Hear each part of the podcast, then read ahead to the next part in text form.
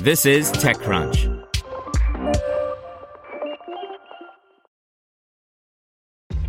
This episode is brought to you by ShipStation. You know, some things take a lot of work, like sending little robots to far off distant planets. And just as that's challenging, so too is running a successful e commerce business, especially when there's so much to do. So I want to introduce you all to ShipStation. Now, I love using ShipStation because of its easy to use dashboard, which makes managing orders and printing labels a breeze and super smooth. Oh, and the customer service is just out of this world. It's exactly what you need to help grow your business. Sign up for your free 60-day trial at shipstation.com slash technews. That's shipstation.com slash technews. Brought to you by Flatfile. Nearly everyone has dealt with formatting CSV or Excel file so the data can be correctly imported into an application. It's a pain. Our friends at Flatfile are working on Concierge, which offers no code collaborative workspaces for onboarding data. No fumbling with FTP uploads, emailing sensitive Excel files back and forth, or formatting yet another CSV template. Ready to solve data chaos? Visit flatfile.io. Atlassian launches a whole new Trello by Frederic Lardinois. Trello, the Kanban board centric project management tool acquired by Atlassian in 2017, today launched what is likely one of its most important updates in recent years. With significantly more than 50 million users, Trello is one of the most popular project management tools around, and in many ways it brought digital Kanban boards to the mainstream. That focus doesn't change with today's release, but the team is now adding a slew of new board views and new capabilities to the individual cards that make up those views, with a special focus on bringing more data from third party tools right into those cards. That's in addition to a number of changes to the overall look and feel of the service. Over the years, we've built this huge, passionate audience of people. Michael Pryor, Trello's co founder and now Atlassian's head of Trello, told me ahead of today's announcement.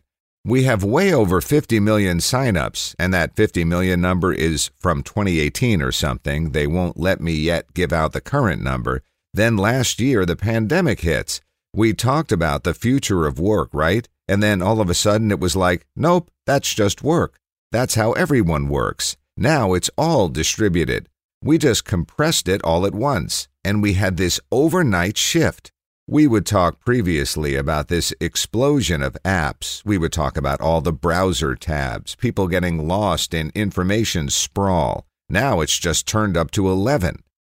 The reason behind a lot of the new features was to make it easier for users to do more work inside of Trello and to get better macro views of what teams are working on themselves, but also what's happening across teams and inside an organization. In addition, the new Trello adds more ways to see data from other tools natively inside the service without having to switch tools.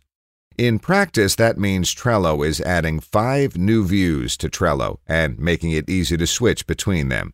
Team Table View for tracking cross company or cross project work in a spreadsheet like fashion, Timeline View for managing roadblocks and making data adjustments, Calendar View for tracking deadline and time sensitive tasks, Map View for users who have location based projects, and finally, Dashboard View for better visualizing success metrics and building reports. For the most part, the names here are self explanatory. What's maybe the most interesting feature here, though, is that the new Team Table view is Trello's first view that brings in multiple boards. It raises your perspective up to the portfolio level, not just at a single board level, Pryor said. Eventually, all the views will do that same thing, and so we'll essentially have this ability that if you're on a board, you can pivot your cards and look at them depending on what the project is and how you need them. The idea here, he explained, was to use and extend Trello's existing visual language to add these shared perspectives. What's also important here is that Trello plans to open this feature to third parties that may want to build their own views as well. The Trello team itself, for example, built a slide view that automatically creates slides for all of the cards in a project to make it easy for somebody to present them in a meeting, for example. Pryor argues that what Trello is doing with its new cards, though, is maybe even more important. The team is adding over 30 new card types, where just by adding a URL that links to YouTube, Google Drive, Figma, Jira, or even other Trello boards, you'll be able to see previews of what you linked to right inside of Trello.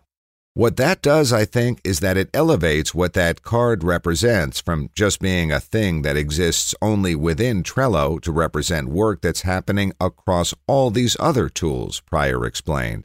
So now your JIRA tickets can exist alongside your Trello cards, and you're categorizing that and moving and talking about it in a way that's independent of what's happening in JIRA. It could be connected to it, but it adds this ability to create a dashboard that brings all that work into one place.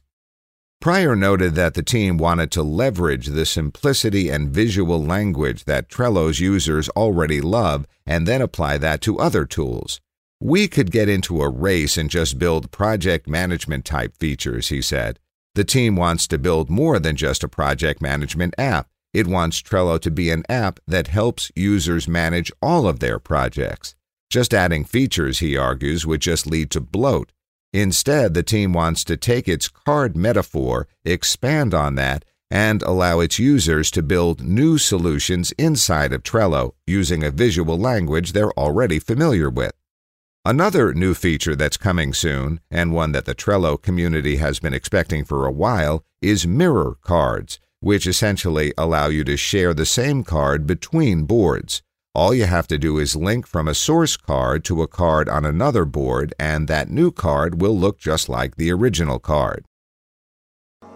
To hear everything you need to know about the week's top stories in tech from the people who wrote them, check out the TechCrunch podcast, hosted by me, TechCrunch managing editor Darrell Etherington. Each week, we go in depth on two or three of the week's top stories from in and around the startup ecosystem and I'll be joined by the TechCrunch experts who covered them. They tell us why the news is so important and what they think matters most to you, our listeners, whether you're just interested in tech or that's where you make your living. New episodes drop every Saturday morning, so be sure to subscribe to the TechCrunch podcast wherever you listen to podcasts.